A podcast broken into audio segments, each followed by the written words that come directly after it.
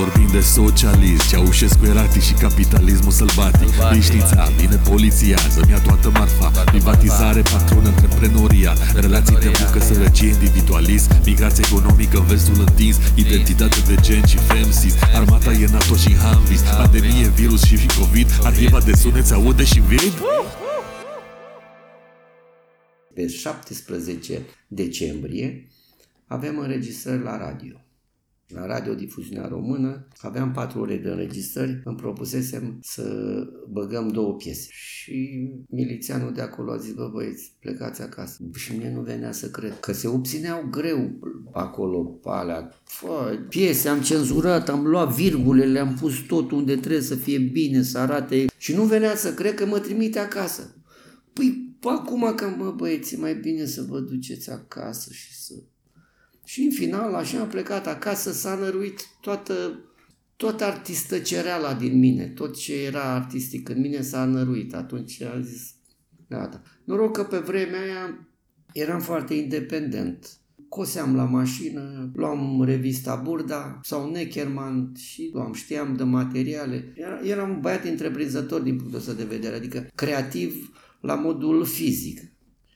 Și nu aveam probleme, dar... mă simțeam foarte nasol, muncinse mult pentru treaba asta. Țin minte că urma să intrăm la un soi de manifestație publică de pe stadionul din Petroșani. Și la un moment dat s-a dat vestea căderii lui Ceaușescu și a început așa o vânzoleală și o panică. Țin minte că erau forțe de ordine care încercau să țină pe oameni, să nu-i lase să plece, dar doica mea m-a luat de mână și a reușit să se strecoare cu mine printre ei și să fugă și să mă duc acasă. Iar asta e o amintire foarte puternică, țin minte că de la geamurile din vecini se auzea foarte puternic și o voioșie din aia ieșită din comun, ole, ole, Ceaușescu nu mai e, iar în sufragerie era taică-meu pe fotoliu și plângea. Țin minte că ai mei aveau un radio de lemn cu luminițe verzi și, bineînțeles, ca toată lumea, ascultau Europa Liberă și acolo, într-adevăr, se întâmplau lucruri extraordinare, așa un șoc și era o teamă, cumva, plutea teama asta că, vai, ce urmează, ce se întâmplă. Și după aceea au început transmisiunile TV, urmăream, era totul un film cu acțiune, un film horror, cam asta era perspectiva noastră. Dar era o iarnă fără zăpadă, destul de însorită și jucam fotbal pe strada din spatele casei părinților mei și cred că cineva a spus, băi, se întâmplă ceva, dați drumul la televizor și am sărit gardul, am fugit repede, am dat drumul la televizor și era Mira care anunța începerea programului. La ora aia nu trebuia să fie acolo pentru că nu era program. M-am întors la fotbal după aia, cred că discuțiile au apărut ulterior.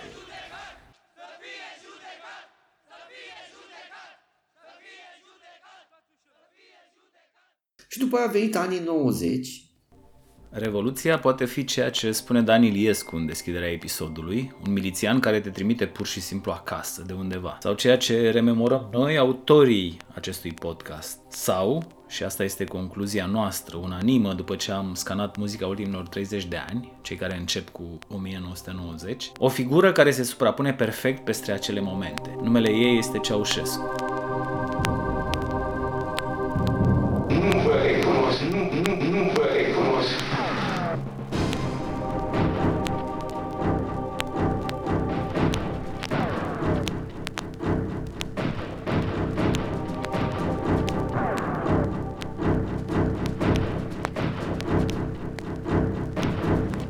Ai avut tot timpul acela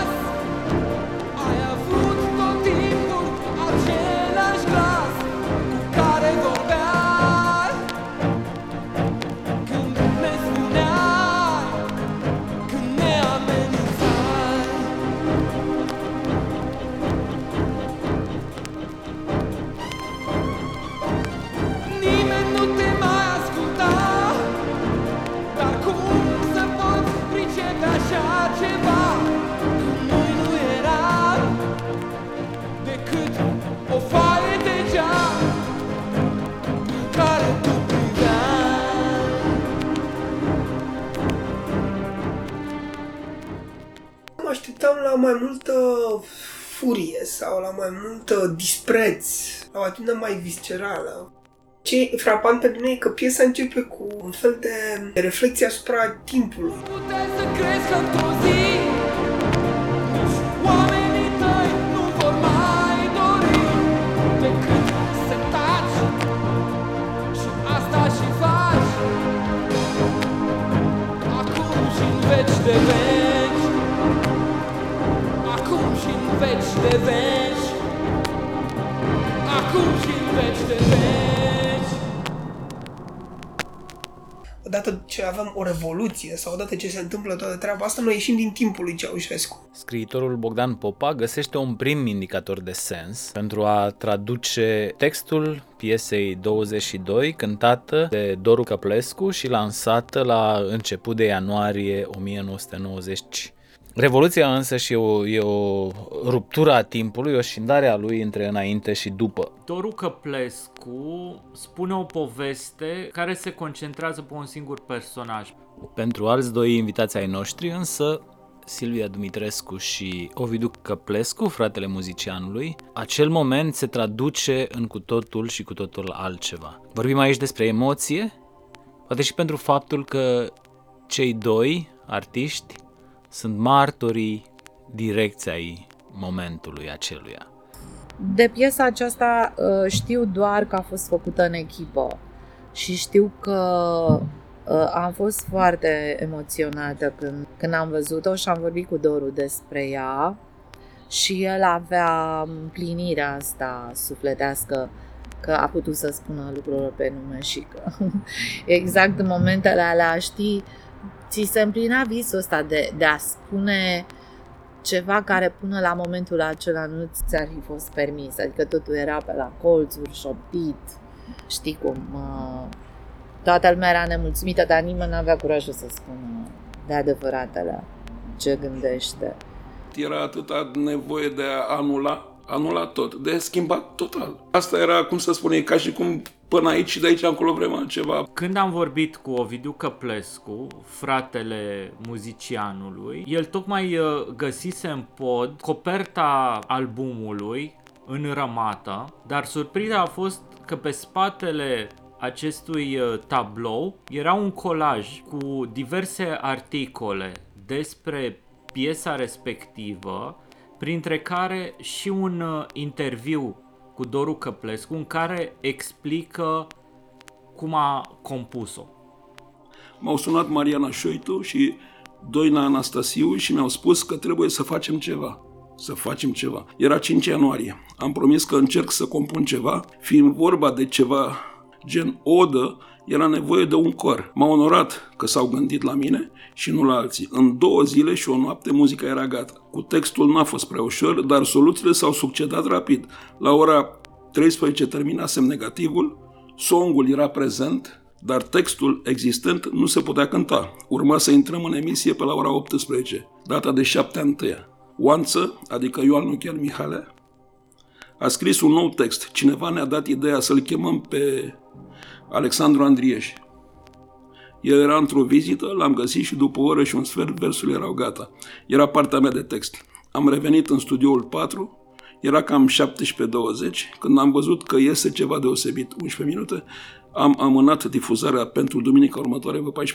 Remarcabil solicitudinea Sandei Cepraga, regizor muzical care cu 2 copii acasă a stat cu noi la finalizarea mixajelor. Urmările lansării, clipul a fost achiziționat de Rai 1, remontat, melodia apare pe un disc sponsorizat de Marcela Bu și pe un maxi-single combinat cu grupul olandez Stars on Follies. Important este că a fost prima producție muzicală de după Revoluție. Un copil m-a rugat să-mi explic un lucru ciudat.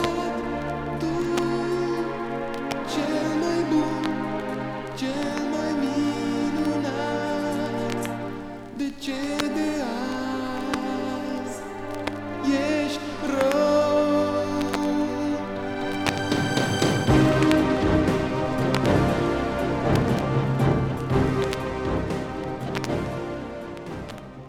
Care Ceaușescu apare aici? Ceaușescu pe care îl vedem noi, ăla tot timpul e cel de la proces, e cel care e judecat, cel care a murit. Ăla e un Ceaușescu pe care trebuie să-l avem în minte tot timpul în contrast cu eroii ăștia pe care îi îngropăm și cumva nu îl îngropăm cam niciodată pe Ceaușescu. Asta e senzația mea. O, ce veste minunată! Anticristul a murit!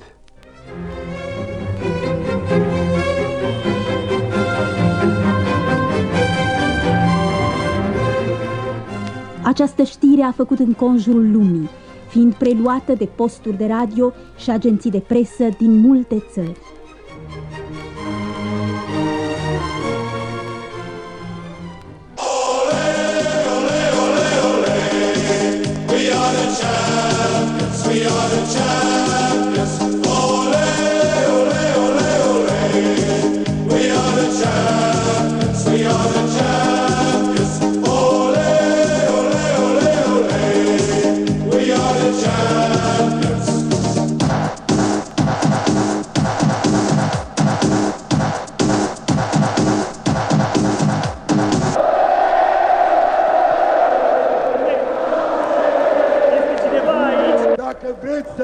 Ciuntească victoria, dacă vreți ca ceea ce am câștigat să fie intact, rămâneți aici. Ceaușe! Pe orele Revoluției, un disc de vinil a apărut în decembrie 1992, colaj realizat din înregistrările radio-televiziunii în timpul Revoluției, pasajul dinainte îi urmează piesei lui Doru Căplescu. Simbolic, 22, cântecul despre care vorbim aici, se situează, așa cum e și pe discul amintit, chiar înainte de ziua execuției cuplului Ceaușescu. Păstrând grila de decodare, pare că autorul însuși se află în sala de judecată, punându-i întrebările din piesă chiar inculpatului. Acesta este refrenul victoriei noastre. Imnul cântat pe toate stadioanele lumii a devenit imnul tinerilor noștri. Tinerii noștri au luptat așa cum se luptă pe arenele sportive, cinstit, drept, curat, cu piepturile și brațele goale, împotriva celui mai cumplit și mai perfid adversar. Și au învins. Ei sunt campionii libertății.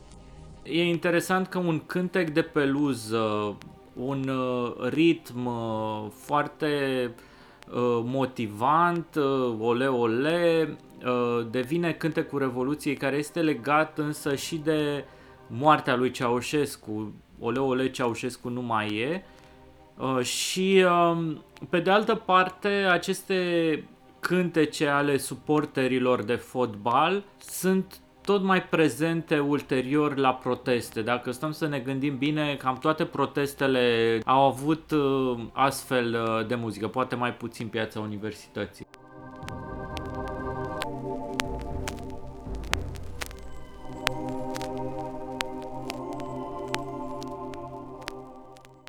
Pentru regizorul Cătălin Mitulescu, autorul unui film care vorbește și el despre același moment de ruptură, cum mi-am petrecut sfârșitul lumii, oleoleul acesta triumfalist se transformă foarte repede într-o dezamăgire. Eu știu ce simțeam atunci, 90, mi-aduc aminte foarte bine că într-adevăr înainte de 90 aveam vise cu Ceaușescu, adică venea să pur și simplu să-l bat, să-l țin închis în baie, adică el aduna toată ura asta și imaginam tot felul de chinuri pentru el, pentru Ceaușescu. Dar după ce l-a omorât, atunci de Crăciun, nu știu, aveam boală și mă gândeam, țin minte și la Revoluție când am ajuns pe la... Cred că am fost printre primii care am ajuns la televiziune și au apărut tot felul. A apărut și Caramitul și ăia și nu știi. Simțeam că nu e vorba numai de Ceaușescu. Adică nu pot să spun acum cu cine aveam boală sau pe cine uram, dar în momentul în care l-a omorât de Crăciun a dispărut Ceaușescu pentru mine, așa, ca adversar. Mă gândeam chiar, după mult timp, încercam să-l înțeleg. Și am văzut și asta, mi-a plăcut autobiografia lui Ceaușescu. Și chiar mi s-a părut că era așa, se simțea inconfortabil. El, ca om, așa, în poziția aia. Așa l-am simțit. Parcă nu era locul lui, parcă... Adică l-am înțeles altfel pe Ceaușescu și nu l-am urât în niciun caz. Dar devine o aversitate față de minciună, așa e. A fost o coaliție de minciună în jurul Ceaușescu. Și minciuna asta a fost solidificată de oameni care au acceptat un mare compromis. Eu așa văd lucrurile, așa, în jurul lui, știi? O mare minciună și, de fapt, așa, o desconsiderare a omului, a oamenilor. Și chestia asta s-a păstrat în ultimii. 5 zile și 5 nopți de război civil, cum transmiteau corespondenții de presă străini, pe străzile capitalei, dar și în alte mari orașe ale țării. Până la decapitare, hidra ceaușistă s-a zvârcolit cu înverșunare. Mamă, știu că atunci eram în perioada dintre Crăciun și Rebelion, deci cred că n-am fost atât de înspăimântat niciodată. Că era un zvon în București, Crăciunul a fost al vostru, vezi, Doamne, ar fi fost lansat de teroriști, Crăciunul a fost al vostru, Rebelionul va fi al nostru. Deci eram, știi cum, prânz, frate, ce o să mai vină de Rebelion, ce o să se mai întâmple de Rebelion, și tancuri, habar n-am. Și mă rog, nu s-a întâmplat absolut nimic, dar a fost o psihoză atunci, în alea 5 zile, 6 zile, poi de capul meu, nu o să uit niciodată chestia aia. Istoricul Mihai Burcea ne transmite o emoție foarte puternică, o frică extraordinară, nesiguranța asta legată de ce urmează după Crăciun, după executarea familiei Ceaușescu. Să dovedim că noi suntem același popor extraordinar, unul din foarte puținele popoare de pe pământ care nu a cucerit niciodată un alt popor. Unul din foarte puține popoare care nu a vrut niciodată un pământ străin. Tot ce am făcut întotdeauna a fost să ne apărăm pe noi înșine. Tot ce am făcut întotdeauna a fost să vrem să fim noi înșine. Sunt fericită ca niciodată în viața mea, acum că descoper că noi înșine nu înseamnă un popor care nu este în stare să se revolte pentru că este prea cum se cade, ci un popor care, revoltându-se, reușește să rămână foarte cum se cade, reușește să rămână pașnic. Vin din Piața Palatului, unde cuvântul de ordine a fost fără încetare, fără violență, fără distrugeri. Ana Blondiana.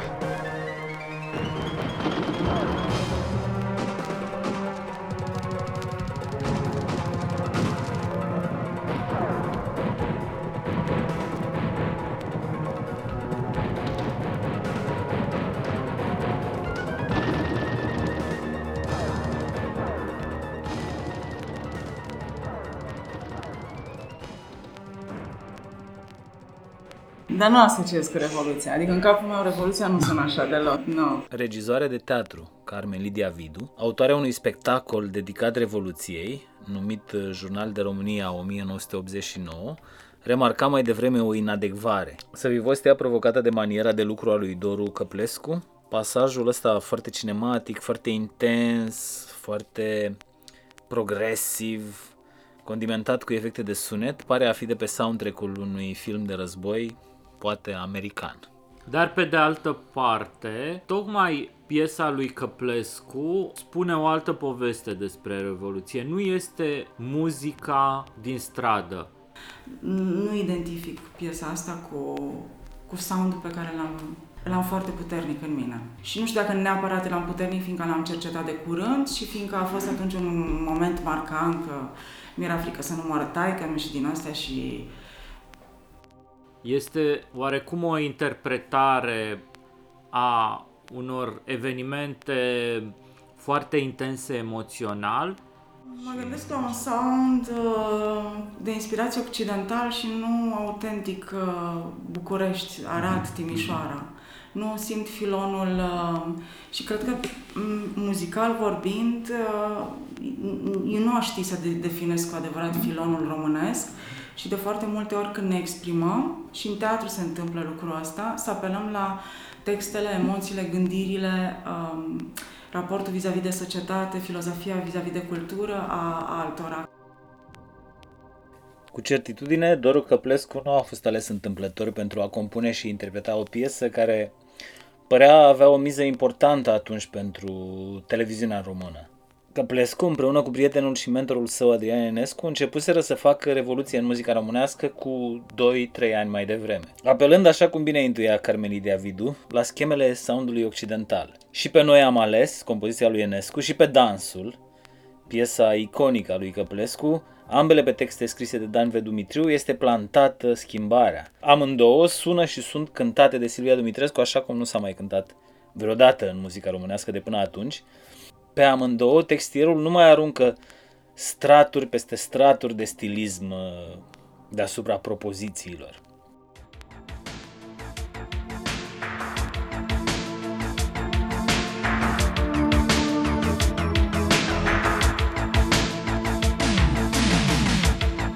În zbor, nori ce vor să întunece lumina blândă a zorilor.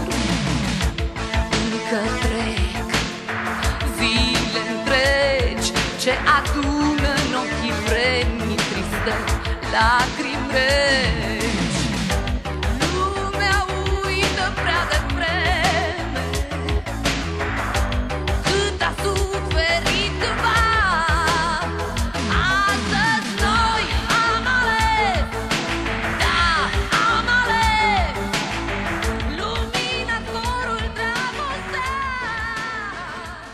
Chiar a apărut puțin înainte de Revoluție, dar a fost foarte difuzată imediat după Revoluție. Cred că a fost piesa care a reprezentat cel mai bine generația rebelă, muzica aia occidentală care era interzisă.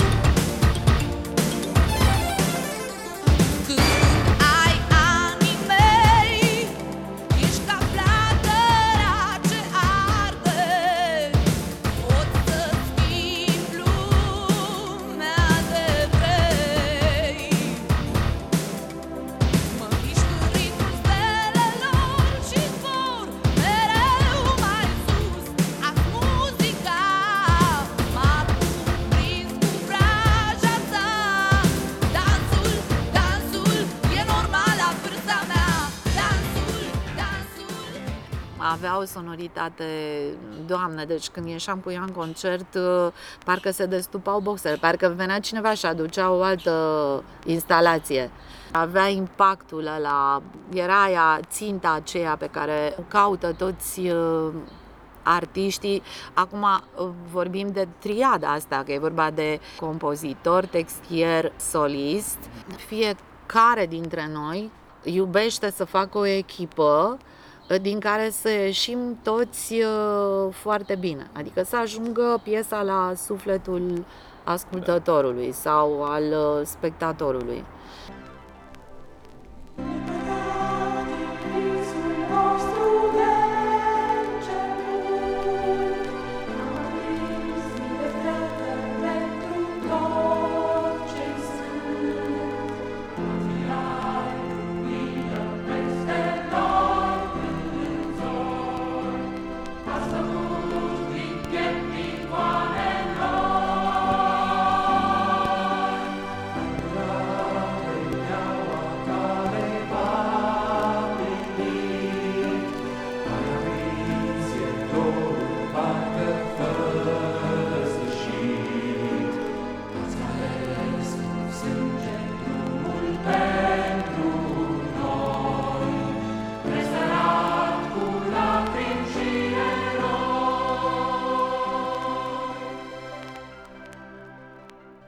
Căplescu e și tânăr aici, are figura aia de star rock, așa, un fel de David Bowie, nu-i fără ornamente, dar are figura aia de star rock, care cumva se ceartă cu tatăl. Dacă se vede cu atenție, chiar mai devreme am primit din nou videoclipul, vreau să intru în starea aia cumva și există, el avea un zâmbet la un moment dat, întotdeauna. când devenea un pic ironic sau sarcastic. Avea un zâmbet în colțul gurii, e un tip expresiv așa. Și Lară, la un moment dat, când spune că până aici vei fi tu.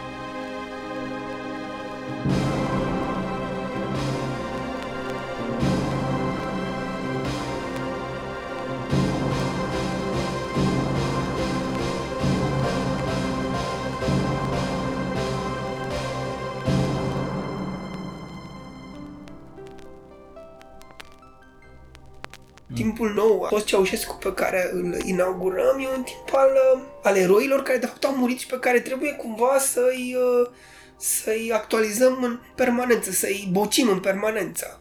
Că pe asta nu o să mai bocim niciodată, pe Ceaușescu. Ceaușescu nu mai e de boci. Aia eroii care au murit, aia trebuie bociți și tot timpul trebuie să apară ideea asta de faptul că libertatea înseamnă să te întorci la niște martiri care au murit pentru tine. Și asta, mă rog, poate citesc foarte mult din ce se întâmplă astăzi, dar senzația mea e că se deschide un fel de retorică din asta a libertății și a martirilor, tocmai prin piesa asta.